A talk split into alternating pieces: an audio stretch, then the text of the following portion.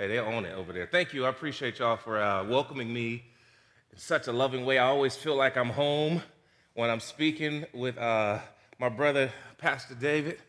Um, we, he, he came up here and said some things about me, and I'm honored, but talk about, um, I don't want to use the word jealous, but goodness gracious, the, the, the faith that's in this man, the, and I mean it comes out in a form of peace.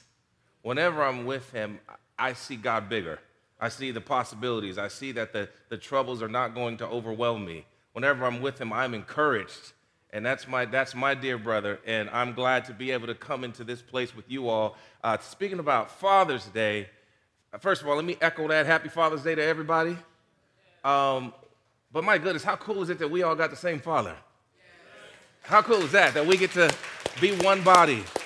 And I love that. Um, and so I, I, I will say that Ms. Jones, thank you for allowing me to come here as well. Thank you for loaning me your husband from time to time. Um, and I know that there have been times you guys don't understand, like, I'm able to live my life better because of the influence of your pastor. I'm able to serve where I serve better. That starts with my home and then my community, the church that I work at. There are times when I just know I wouldn't have been okay on this day if I hadn't had that conversation, got that timely text, that prayer from my brother David. And I just wanted to thank you. And that's why it was like easy. Okay, yeah, I'm coming. He said, Would you come? I said, Yes, of course I'll come. Uh, and it's my pleasure to be here. I don't come today um, alone, even though my family's not here yet. I carry them with me. I also come with the blessing of Hope Community Church. Um, and we are really excited about the Big C Church and what God is doing in this area, and we know that uh, it will continue until Jesus comes back to the glory of God. Somebody say amen. amen. And so I bring greetings from Hope as well. Uh, my wife Tasha and some of my family members, I believe, will be here um, in the 11 o'clock service. We actually celebrated some great things this week. My, my daughter Nia graduated fifth grade, and praise the Lord, she was uh, over there um, at uh, Bryan Road and then my older son, Leo, my oldest son, I have four children. So from seven to 18, my oldest just graduated high school from South Garner. And uh, we had a lot of family. We had family come from California, New Jersey, Georgia, all over the place, Philadelphia. And we just had us a blast for the last four days. But I'm exhausted, y'all. I'm going, I'm, listen, I'm going on spirit power today. Um, but the beautiful thing is, um, we, we were together and we were celebrating a story. If y'all understood the story of, I'm so proud of my son. I'm so, so proud of my son. And if, if in another day, uh, maybe he'll share his story, or maybe he'll give me permission to share some of his story. But um, God has just been moving in his life. You know, he's, he's a, a, masterpiece in the making, right? That's all right. I I'm just going to ask you to do something old school. Turn to somebody near you and say, I believe you are a masterpiece in the making. The master's still doing his work. And so we some, took some time to celebrate uh, as a family. But right now, there are some folks going out to the airport, and there's some folks coming in, and there were some flights that were delayed. And so that's why I say I believe my family is going to make it. Um, but if not, then they're with me in heart. Um, it, it is Father's Day, and so while I've got my boys and my girls, they're going to love on me a little later. My father is in town from Philadelphia, and that means a lot to me. That means a ton. And, and he, uh, he's very proud of me, uh, and I'm very proud of him. I'm very, he is a big answer to prayer. And there was definitely a time where I would have said nothing close to that. There was a, definitely a time where if I said anything about him, um, there would have been some um, overdub beeps, you know, like on the radio, or a little some scratchers, you know, because I couldn't say those things in front of folks. But like uh, we, we've, we've come a long way, and it's really the work of the Lord. Today we celebrate a family that's been um, has a redemptive story in Christ. I'm gonna tell you real briefly. There was a most of my um, time growing up as a kid. There was not any members of my family who were walking with Jesus, uh, even in a go to church kind of way. Just like no kind of no kind of faith. In fact, opposite of faith. Like, hey, don't follow Jesus was what I was basically taught. And now every single member of my family walks with Jesus, and God is good. Somebody go ahead and put your hands together. Um, and so today, I wanted to introduce myself to you in a, uh, in a cool way. Uh, as a preacher, it's not my job right now to be a preacher um, at my, where I work at Hope. I, I used to preach probably three or four times a week. I went to one of those churches that had a lot of services uh, when I first went into ministry. And um, between being a youth minister and a college pastor, like I did a lot of preaching. And then I moved into a different role where I was the lead pastor of a church and I did a lot of preaching. But for the last eight or nine years, it hasn't really been um, primary to my role, though I, I, go and do it every so often, a couple times a year. But I'll, I'll say this it always means a lot to speak the word of God. Uh, it's, it's very humbling. It's not something that I take lightly. Um, I don't intend today to be super cute. I don't intend to, for you to just love me. I hope that we engage with each other well. We are family. But at the end of the day, it's that, that you hear something from God's word that is life changing. That you hear something that gives you the encouragement and the direction and the empowerment by His Spirit through the word to move forward in the way that He's called us to. That's the reason I'm here. I'm here because your pastor is a, is a, is a, a faithful servant and when he says, in, in, in respect to the Lord, when he says in obedience, I'm going to take a breath, I want to come in and I don't want to get to the plate and just strike out. So I'm like, Lord, help me. Help me give a word to your people. So I'm going I'm to sing to you a little something. Some actually, I'm not to sing, I'm to rap it to you. But this is a, a little prayer that I always say to the Lord. I only want what you give. You only ask what I have. I give you all that I am. You make me all I can be. Your love is all I can see. Your word's been talking to me. Your son is walking with me. Your spirit's all up in me. I want to do what you ask. You know I'm up for the task, but Lord, my strength, it won't last unless you're helping me fast. I hope I'm getting what you, your presence surely would do. Think how much more we could do, and all the glory's for you. So my life is in your hands. I give you all that I am, Lord. I'm your man, and what you want me to do, Pops, that's all I'm about. And if you're working in me, I give my all till I'm out. And then I'm back in your presence, contemplating with you, relaying praise to my king. I'm so elated with you because I want to stay high, Lord, inflated with you, anointing me to do the work I was created to do. I'm all yours.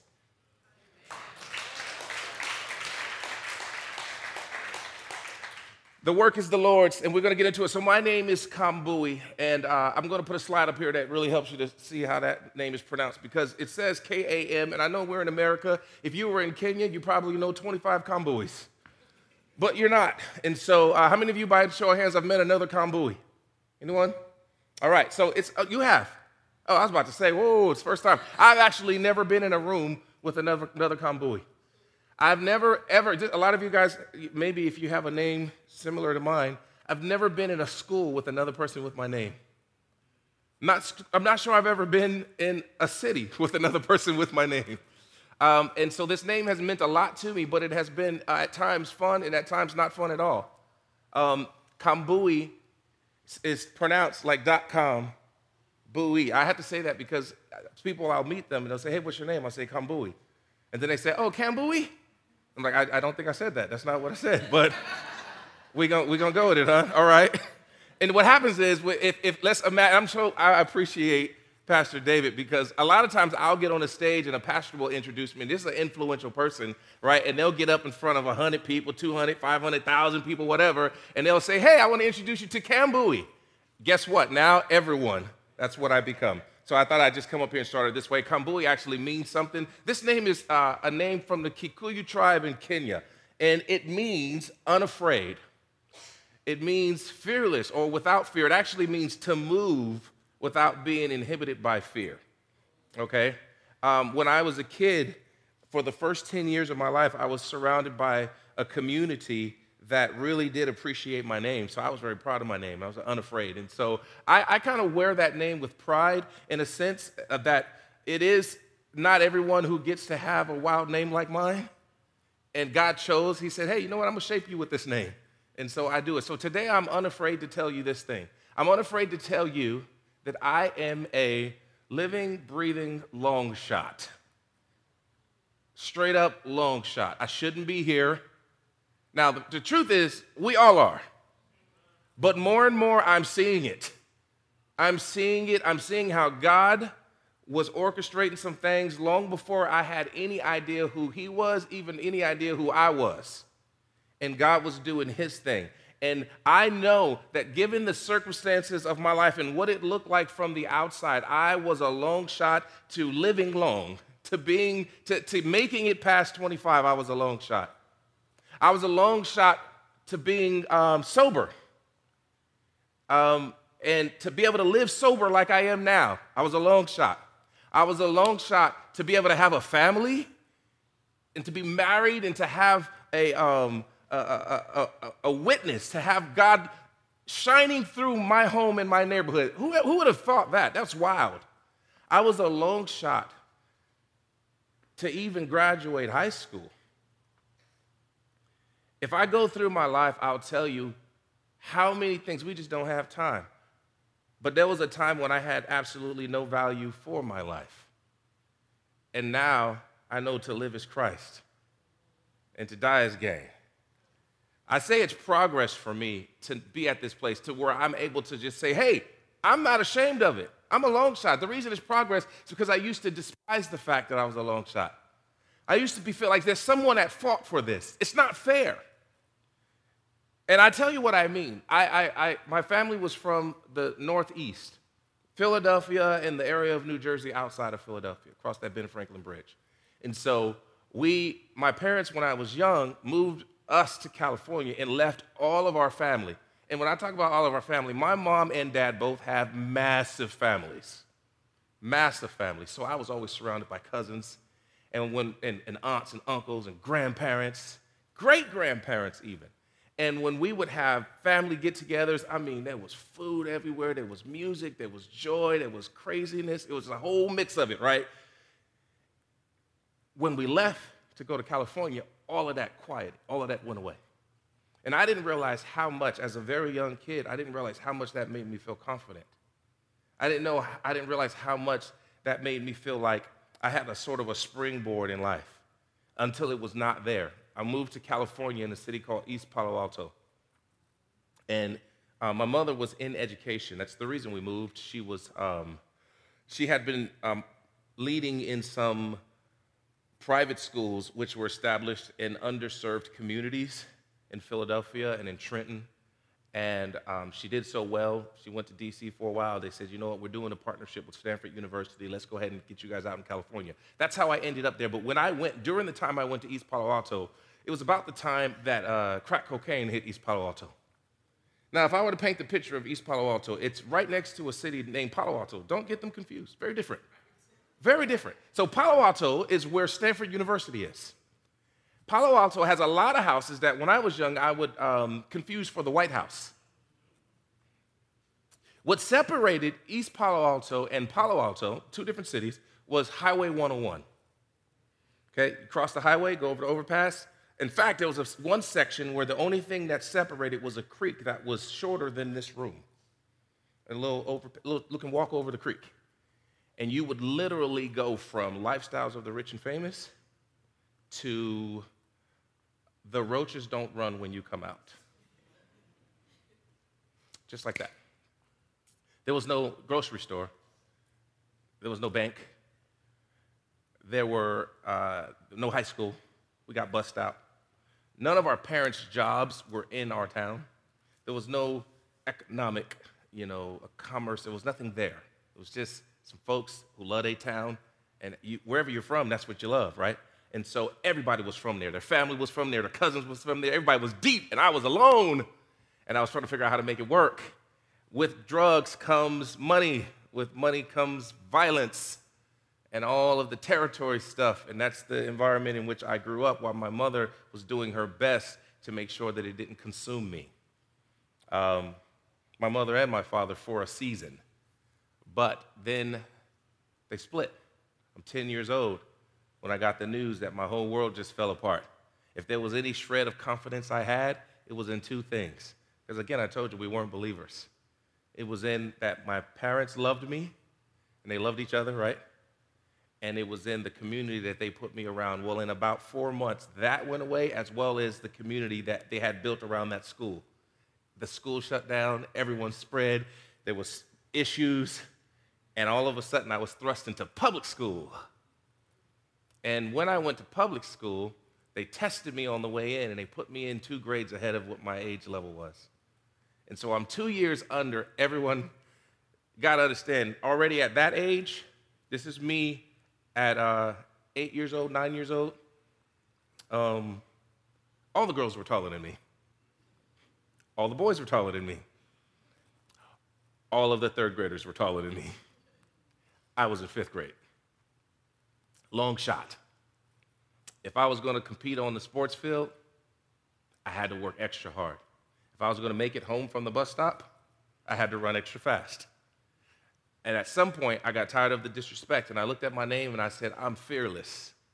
I'm not going to back down to anybody. And so I interpreted the meaning of my name as I never back down from a fight.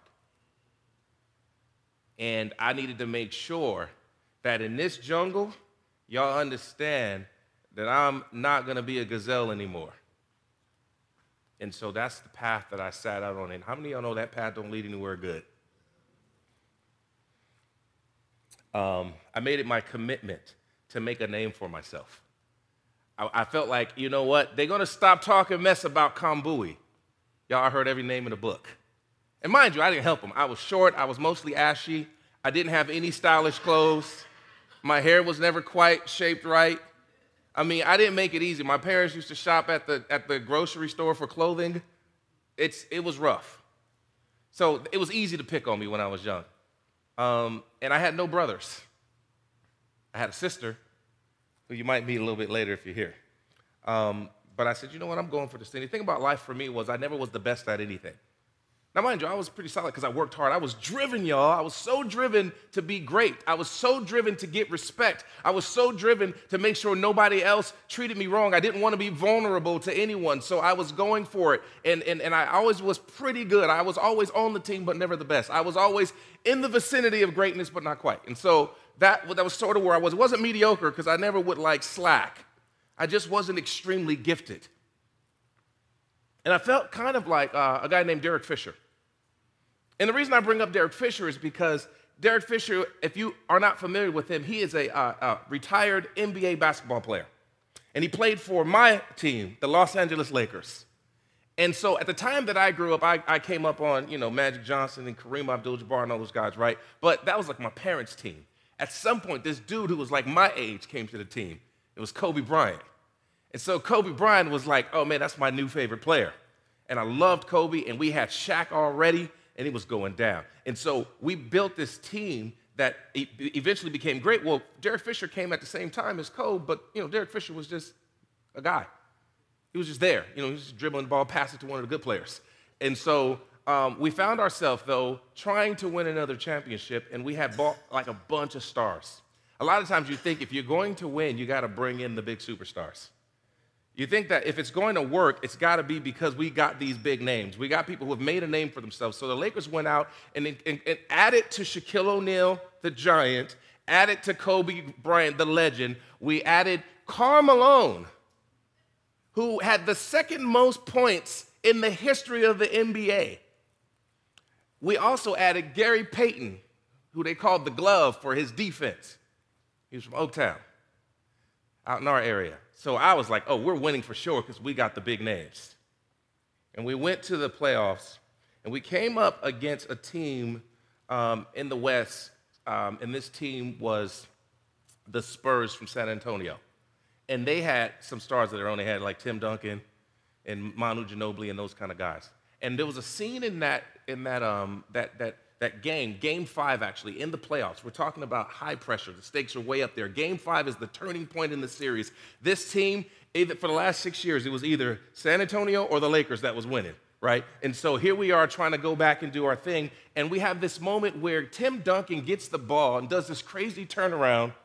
And I don't know, he didn't even look at the basket. He just made this shot and he made it at the end of the game. Those game winners that basically sink your heart. And I remember watching at home when that ball went through, and I hated Tim Duncan because he was just like the Joker is today extremely good, but with no emotion. He's just like, yeah, this is easy.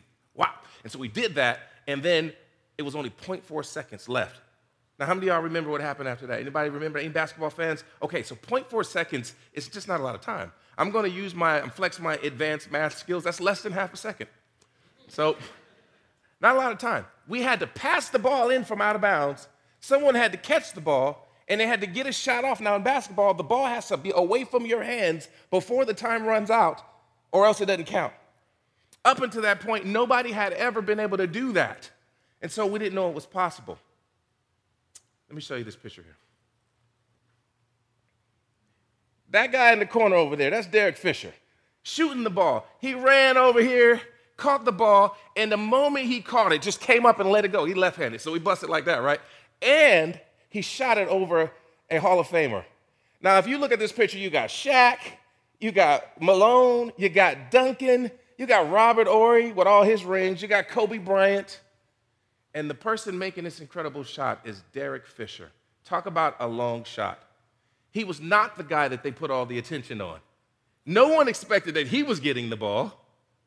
And how could he expect that he was going to make it? And that always inspired me. And so when I was young, I started saying, you know what? If anybody doubts me, I don't care. I'm going to make it.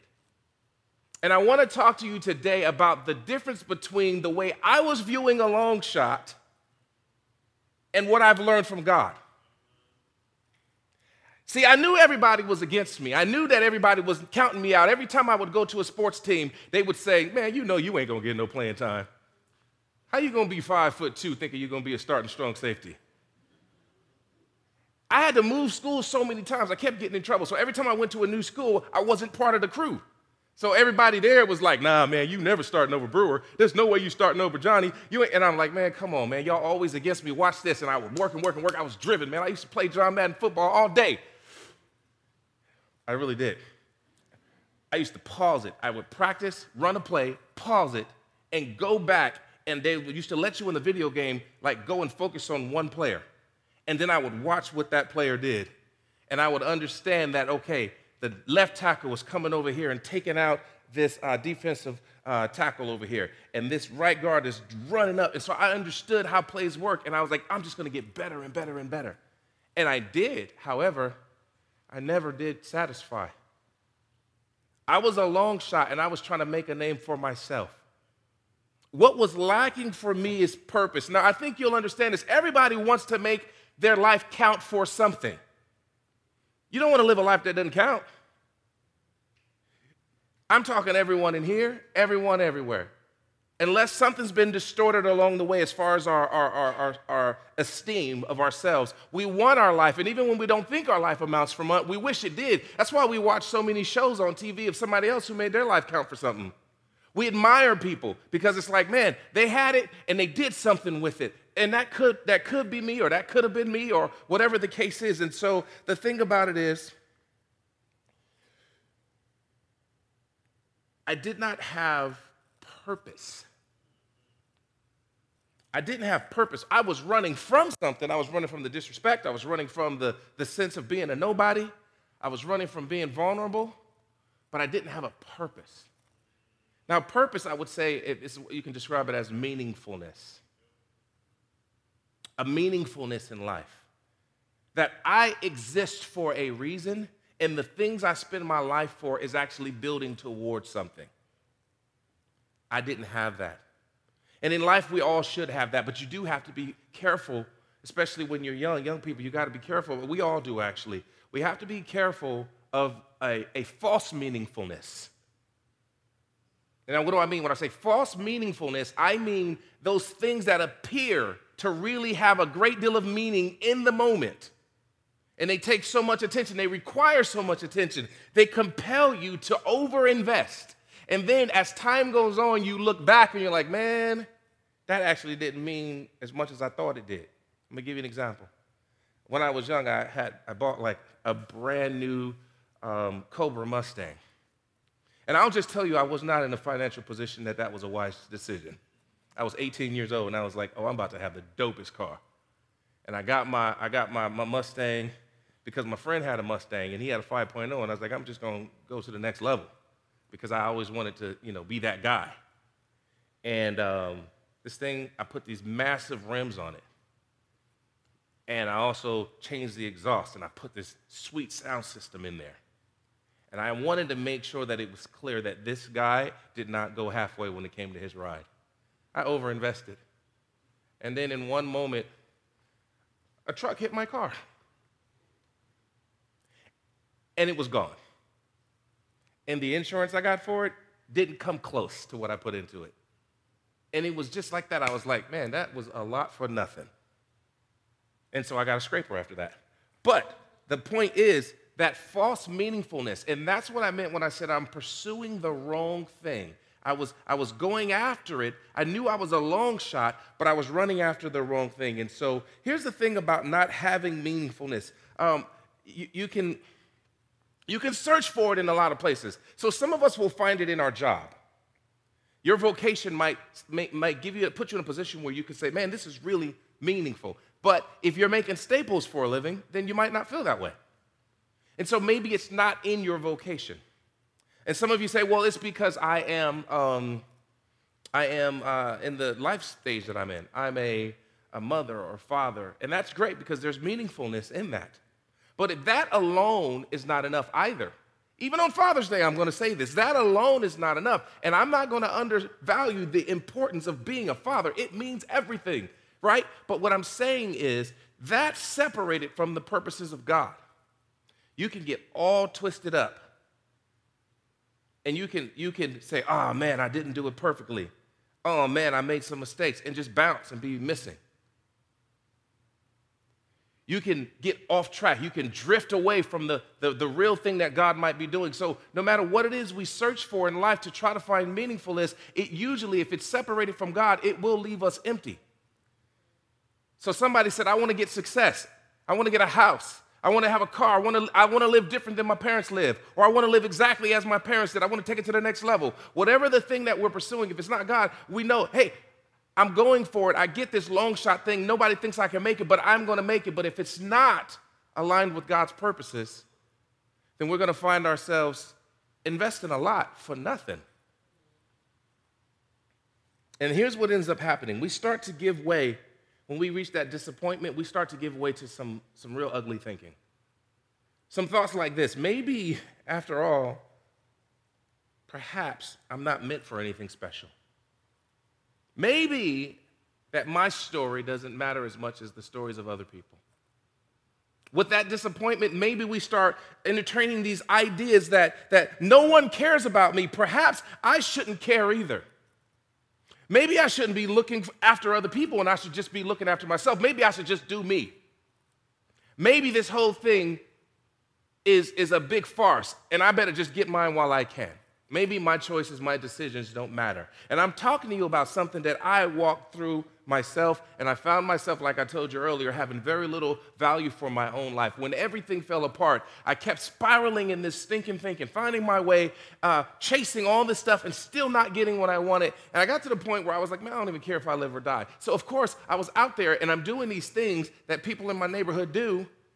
And I was like, I'm not scared. And I took my name and said, I'm fearless. I'll do anything. You want me to fight this big dude? I'll fight him. This dude who I know got, I was going to say got bodies. This dude who's, who's done some things and didn't get caught and arrested, but we all know, I'll fight him. Why? Because I didn't value my life. I would go do stupid things like run into the wrong, you know, the wrong part of town. Our neighborhood was only two and a half square miles. It was easy to run over there. But I'd go to the other part of town and uh, I would get a bunch of rocks and throw it at the window of some dudes who were known for, uh, they were affiliated. And I'd wait for them to come out and see me by myself. And then I'd just run. And I was like, I got to get to my side of town before they catch me. And they ain't coming out there with heat. And it's only God's grace that I'm alive today because I was on some stupid stuff. I used to play lanes I don't know if anybody, I hope nobody here knows what lanes is. It's not a good thing. But I used to basically, we had a highway one on one. It's a five lane freeway. And I used to always tell my friends, I bet I'll cross the lane and come back. Cross the lane, ah, come back. I bet I'll cross two lanes. Cross two lanes. We used to walk down from the catwalk down. I was just lost. This thing led me all the way to a point where I found myself in a courtroom. And I was facing seven counts with assault with a deadly weapon and 13 counts of conspiracy to commit assault. Now, of course, it sounds worse than it is. This actually resulted from a fight at school. Um, but the, the, the, circumstances behind it were just kind of a perfect storm because we were getting bussed into a rich neighborhood called Atherton. And they were tired of having all of these ghetto kids come to their school. And so I became the case that was going to be the political fodder for this thing to get changed. And so they, they made a big, kind of a big thing out of this fight that I had. It was all in the news, and I, I didn't even realize you can get arrested for fighting up until that point. And um, I, did, I had been trained in martial arts, so I didn't realize either that if you are trained in martial arts, every time you hit a person, it's, assault, it's an assault with a deadly weapon. I was like, I didn't have any weapons. Nevertheless, I was in front of a judge, and it was a bad fight.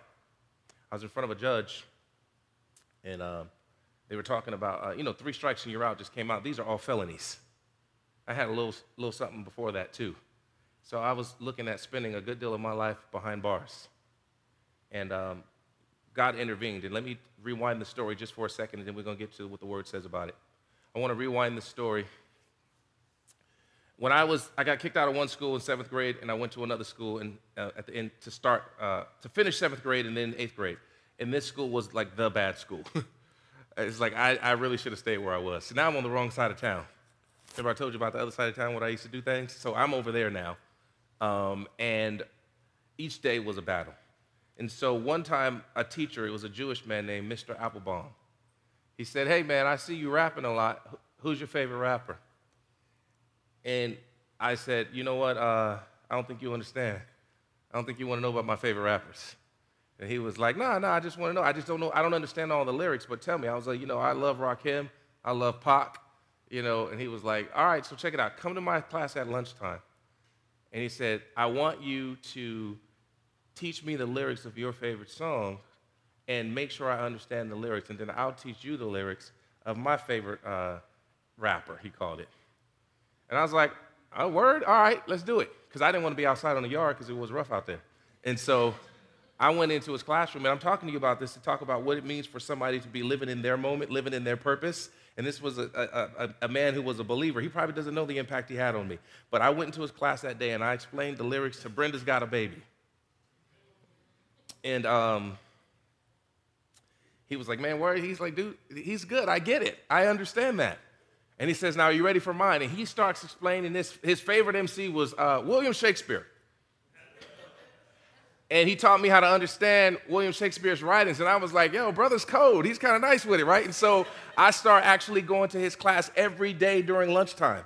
And then he put on a little production with me and a couple of other guys, and we did Shakespeare. And I was in my first Shakespeare play in eighth grade. From there, I went to a summer program.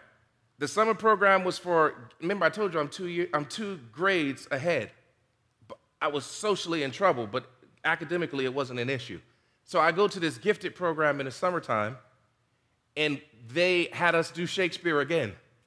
And the person who ran that program was so shocked at how into Shakespeare I had become. The dude gave me a big book like this with all of Shakespeare's plays in it. So I was just eating it up. And so, fast forward, now I'm in court.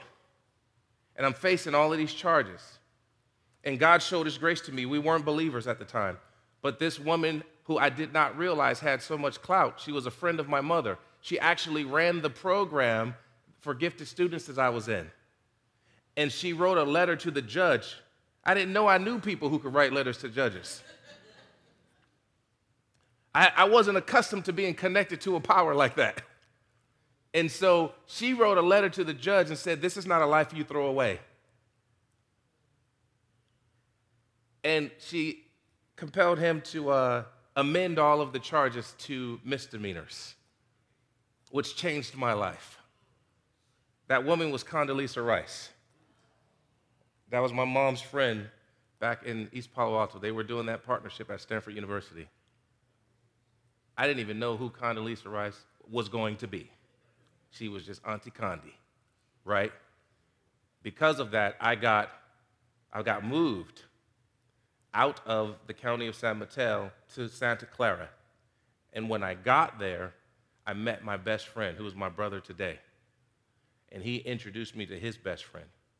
And in order to hang out with them, I had to go to church. I had no interest in church but I went to church so I can be in a community of people that let me belong before I believed. And that sense of belonging was this I didn't have to beat anybody up, I didn't have to fight. They didn't, they just accepted me. And so I just wanted to hang out with them because I was actually a peaceful person inside and I was tired of this duality. I didn't want any more of it. God began to change my story and redeem it, and I began to find purpose. I'm still finding my purpose. I was looking for my personal purpose, and God instructed me to look at our collective purpose. And this is how He used it. He took me to Genesis. He took me to the beginning. He took me to His Word. And so as I became a believer, it was six months after meeting these guys, I became a believer. They used to, every time we would get in the car, they would read a psalm and they'd read, read a proverb. And I was like, all right, okay, I'll, I'll endure this. I don't really get it. Some of it made sense, but some of it really didn't. And um, eventually, they gave me my own Bible. And I read Genesis 1, and I saw in the beginning. And they start talking about creation. And I was like, now hold up, wait a second now. I don't see nothing about dinosaurs. What's going on? Because at that time, I thought that I was pretty intellectual. And I was like, you know what? You're not going to pull this wool over my eye. In fact, I was taught my whole life that this is for people who need this. And so I, I, I might believe there's a God, but I don't know if I believe all this stuff. But, and then people used to tell me, hey, you know what? Just skip this. Just go to John, because John is a book full of love. And that's weird to me. It's not only weird because when I read John, I'm like, man, Jesus is a gangster. If you read John, he says some hardcore stuff. In the book of John, he's like, hey, the reason you don't get it is because you're doing what your daddy wants you to do. Your daddy's the devil. And I'm like, oh, whoa, that wasn't nice, right? I don't know why people paint John like it's all soft like that, but Genesis, to skip over that, you skip the, the, the, the, the place where we find out who we are. I want to talk about Genesis for a moment. I'm going to pull out my, my little digital Bible. If you got a Bible, go ahead and pull it out. Go ahead and pull it out, and we're going to um, examine what God is saying here. So, of course, you know that in Genesis, it starts with this In the beginning, God created the heavens and the earth. The most important thing that you got to know here is that this account is for the purposes of building a framework for our relationship with God and, and for us to have a faith in, in who He is as our Father and our maker. And so everything in history is not meant to be included to this. There may be all kind of other things that were happening, but that wasn't important to the foundation of faith. And that's kind of how you have to understand this part of scripture. However, the essentials in the beginning, God created the heavens and the earth. He's Lord of all. Somebody say he's Lord of all. At this point, verse 2 tells us that the earth was without form, it was formless and it was empty, meaning there was a sense of uh, there was no organization, there was no there was nothing that was put into its right place, and it was empty in the sense that I don't believe that there was a, a sense of meaningfulness there. Anybody ever felt emptiness? Lots of activity, but, not, but nothing of meaningfulness, right? And so here we see the whole earth formless and empty, and then we see that darkness covered the deep waters. Darkness has, in the Bible, often represented symbolically a, a, a, a lack of understanding. We see it as evil, but even evil by extension is a lack of knowledge of God. Darkness. In darkness, what do you do? You grope and you guess and you hope, but you hope on something that ain't Christ. It's darkness.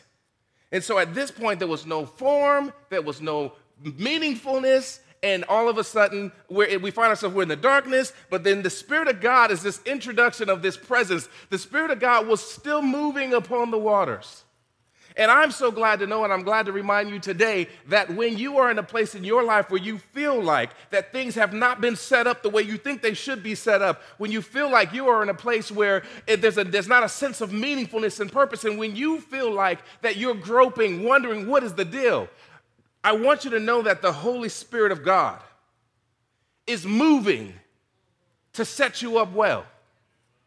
And if you ever forget, you got to go back to Genesis. Don't skip this book. Verse 3, what happens is God starts saying some things. It's probably about 11 to 15 times from here on out. God said, God said, God said, God said, and then God said this, and then God saw it was this, and then God said that. What is it saying to us right here? That when God says something, something happens.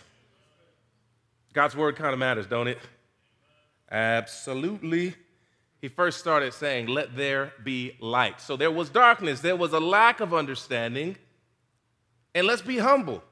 It's not fun being in a place where you don't understand. But what do we do when we don't understand? A lot of times we will not be humble and we won't say, God, show me. What we'll do is make up our own meaning. We'll say, hey, does anybody else in the darkness know what's up? I think it should be this. All right, I'm gonna roll with you then. Nah, let's just argue back and forth. But rarely do we say, God, show us. But God showed us here that He wants to, us to have light, understanding. Let there be light. And when we have light, God says, What? It is good. Now, He's going to go through a whole lot of more creation right here. I'm not going to read all of this, but He starts creating all kind of things. And He creates things by speaking it. And then He speaks to things that He created and has those things bring forth other things. And he's always like, okay, I made this, and I'll take this and make it that, and I'll take this and make it that. And he does this a lot of times, and he keeps on saying it's good. The first thing I want to pull out to you today is if you didn't know God, that the gospel of Jesus does not start with God being mad at you. How many knows that? The gospel of Jesus does not start with sin. The beginning of the gospel is that the Lord of all made you, and he said, oh, it's good. The beginning of the story is that he loves you. The beginning of the story is that he had something in mind when he made you. And when God gets his mind on something, he's not just giving up on it like that. We got to remember this. So I'm going to pull out a few truths here that I want you to understand. When we talked about the Spirit of God hovering over the water, you would think that when things are with formless and empty, that the Holy Spirit might want to go somewhere else. He could have chilled out in heaven. Heaven is set up right. What was he doing down here? First thing I want you to see is this. Boom, throw it up here. The next one. Oh, the key point. Actually, give me the first key point. This is my fault, y'all. They killing it back there. That's my bad. I put my slides all in the wrong order. I'm gonna just tell you what it is. Says God does not shy away from a hot mess. Somebody say amen. amen. God does not shy away from a hot mess. I'm telling you that God is not afraid of your situation, no matter how bleak it looks, no matter how dysfunctional it might seem, no matter how out of order, no matter how you had it and messed it up. Anybody ever had something going the right way and messed it up? Am I the only one in here? I hope it's two of us. All right, me and you. Praise God. Okay. Anybody got set up for success and still blew it? Anyone been saved and God has, has given us His grace, His truth, and you still messing up? The Holy Spirit's not running the other direction. He's not afraid of your hot mess. Let's go to verse 26. Verse 26 says, God said, Let us make man in our image. Later on, that awesome book, John tells us that in the beginning was the Word, and the Word was with God, and the Word was God. He was in the beginning with God, and the Word became flesh, dwelt with us. That's Jesus, y'all. So he's saying, and you know the Spirit's there. So now you got the Father, you got the Spirit, you got the Son. Let us make man in our image and in our likeness. Why? Be- there's a reason. That's why you get the so that. Aren't you glad about the so that? If you forget the so that, you might get you might do like I was doing and start chasing all kind of random purposes. But there's a reason we were made the way we were made. There's a reason why God didn't, didn't say, hey, why don't we let the firmament bring forth Tasha? I'm Makai. Let me let the animals bring forth. No, he said, okay, I've been doing that, and that's good. I like all that I've been doing, it's real good. But yet, this time, let us make man in our image and in our likeness because so that they can rule over all of the things that I just created. Let's go to the next slide. So, God created mankind in his own image in the image of God, He created them, male and female, He created them. God blessed them and said to them, Be fruitful and increase in number, fill the earth and subdue it. Rule over the fish of the seas and the birds of the sky and over every living creature that moves on the ground. He says, I need to do something different when I make man. In fact, this time I'm going to actually use my hands. I'm going to make it intimate. I'm going to put my hands in the dirt. Now, he spoke life over us, but he also put his hands in the dirt and shaped us. And he also breathed into us. Very intimate. You really can't, you can't be more intimate than breathing in somebody. But it's because he's, he made us for a reason. I want to point a few things out as we come to a close here. You were built different. Now, a lot of people say that in a sense of pride. I'm built different. We built different out here, right? You see guys on the football field. We built different over here at the U. The facts are, we were built different, all of us. And here's what you need to know about being di- built different. It was because there's a purpose. And the purpose here is that it's really, it's, it's, it's hard for you to rule the way God called you to rule. Or how, how about I say this? It, it really is not, who, who's ever led something? Anyone ever been like a leader in your, in your job or your community, or even your family, right? Okay, so imagine you're the leader of your family. How, how well can you do that when you're not home at present, when you're never there? Not so good, right? So I went 10 years without my dad in my life. He was not leading our family at that time. I've worked for companies. I've had bosses that are hardly ever there. They were not leading our company. So, what rulership takes, and let's go to that next slide. Here's what I want you to see ruling is not a passive act, it takes a persistent presence and power. And here's the thing God is in heaven, seated, seated on the throne. And now his spirit is, was here on earth, right? But his spirit is also invisible. And so there has to be a presence. The good God that created all things and put all things in order that were once not in order, he did all that, right? But then he said, I'm not going to just be sitting in this garden all day. I got to be back on the throne. So what I'm going to do is I'm going to make y'all in my image. And they will be reminded of me when they see you. They will know that there's a good God who has provided. They will know that there's a God of peace. They will know who I am because they have you here to remind them. So it, you can't be, you can't just like think you can be off in heaven and earth is going to be okay because it won't be. And he, he knew that. So he made a plan. He said, I'm going to reveal myself through you all. And you might say, Well, me? Us? You see what happened, God. Look at me. You know what I get down with. And he says, I do. And that's why it's going to work. Because you're a long shot. You're a long shot. They're going to know that I'm good because of you. He blesses them and he says, Be fruitful. You see, because fruitfulness, it multiplies the presence, right? And it multiplies the power. It's like a reverberating message when people see us in our fruitfulness. And I don't mean that our fruitfulness is always in excellence. I mean, sometimes we like to always be crushing it. But sometimes our fruitfulness is in um, the struggle and how, by the strength of God, we get back up. Sometimes the fruitfulness is in our weakness and how we boast in His greatness and people see His faithfulness. Amen? You were made to be evidence of God's goodness not your own goodness. You were made to be the evidence of God's goodness and his presence on the earth. What should happen at this point is that people should say, huh, that's pretty, that's pretty good, but it ain't you, it must be God. It must be God. Because I know you, and I know me, and I know us, and I know how it normally goes, that's different. It must be God. I got one scripture that I want to show you here. It says, uh, the fruit of the Spirit, this is from Galatians chapter 5.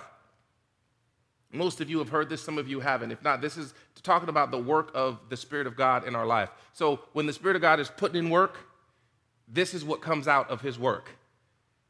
The fruit of the Spirit is love, joy, peace, patience, kindness, goodness, faithfulness, gentleness, and self control. And there is no law against these things, right? That's what the Word of God says. Now, what I need you to understand is we have heard this many times and we said, here's the fruit of the Spirit. I know that I'm walking with God because you can see the fruit of the Spirit, and that's true. But what we don't want to do is think that the fruit of the Spirit actually belongs to us.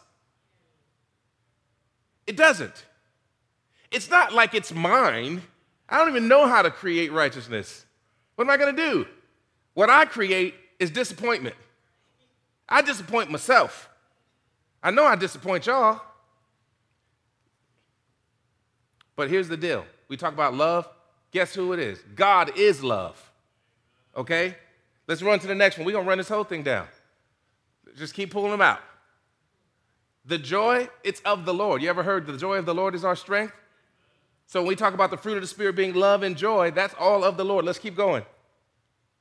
It is His peace that surpasses all understanding and can guard our hearts and minds. Let's keep going. His love is patient. You've been to a wedding, you heard that before, right? Next up, it's His kindness that leads us to repentance. Only God, as Jesus says, only God is good. So His goodness. And He is the gentle one that is powerful enough to take on our yokes and give us rest for our souls. And He is the one who was tempted in every way and did not sin. Talk about self control. The bottom line is the glory of the Lord. The glory of the Lord is most clearly revealed through the lives of long shots.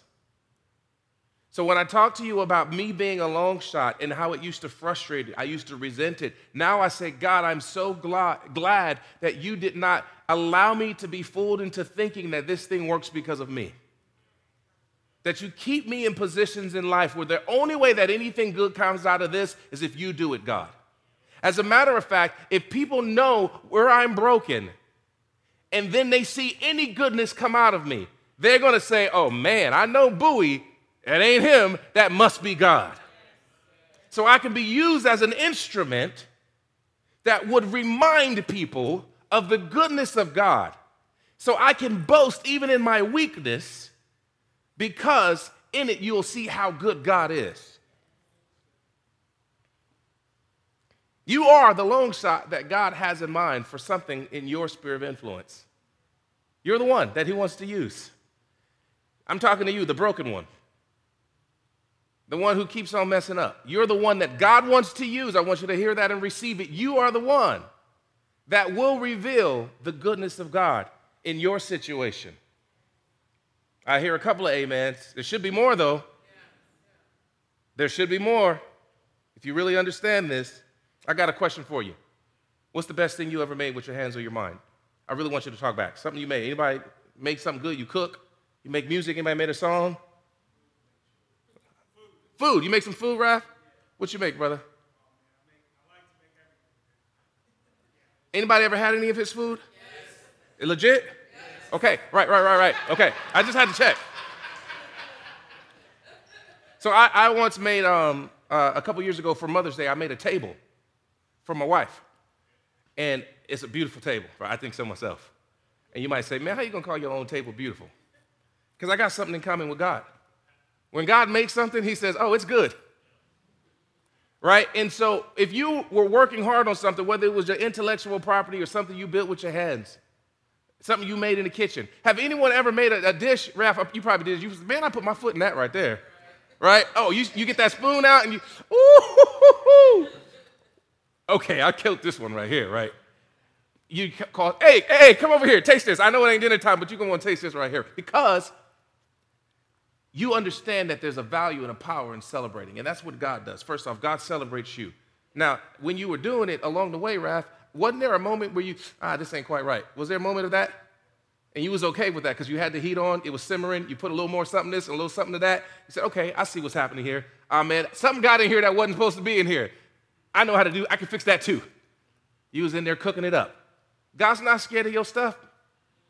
He's not scared. You don't go throw the whole thing away. So, what's happening here is the father actually enjoys like being in the kitchen with you. And he wants other people to taste the dish. You're the long shot. My dad was known for something. I love my dad. If he was in here right now, I'd have to laugh because he did this all the time when I was young. He didn't, you know, he didn't go shopping until everything was gone. I mean, you know how it is. Like, there was no, uh, no, no, like automatic grocery list that just came to our house like now on Amazon. So our refrigerator would be bare, and it'd be some old, like, real tired carrots. You ever see them tired carrots that can't stand straight anymore? And some old celery and, and, a, and a, some old leftovers. My dad would grab everything and start cutting it up, making stuff. I'm like, nah, ain't nobody trying to eat that. That's like two, three days old. Them, them carrots is done for. Look at they sad. And he would make a dish and it would be banging. Because he was like, hey, everybody else thinks this is trash, but I know it's not. Must be God. Here's what I want you to know it's God's work, and just like Raph wouldn't want somebody else to come to his barbecue, take the food next door, and claim it was theirs, because he put work in that. God also does not want any of us to claim that it's ours. And that should come as good news to you because you don't have to be responsible for it to be good. You understand what I'm saying? You don't have to be good. Why? Because God is all the good that this world will never need. If God and I were partnering and He added His goodness and I added my goodness, I did not improve it at all. Do you understand what I'm saying? So if God's coming with His goodness, I don't have to, and I'm not trying to say we should be out here reveling in some crazy stuff, right? What I'm saying is, I should not be disqualifying myself because I'm not good enough.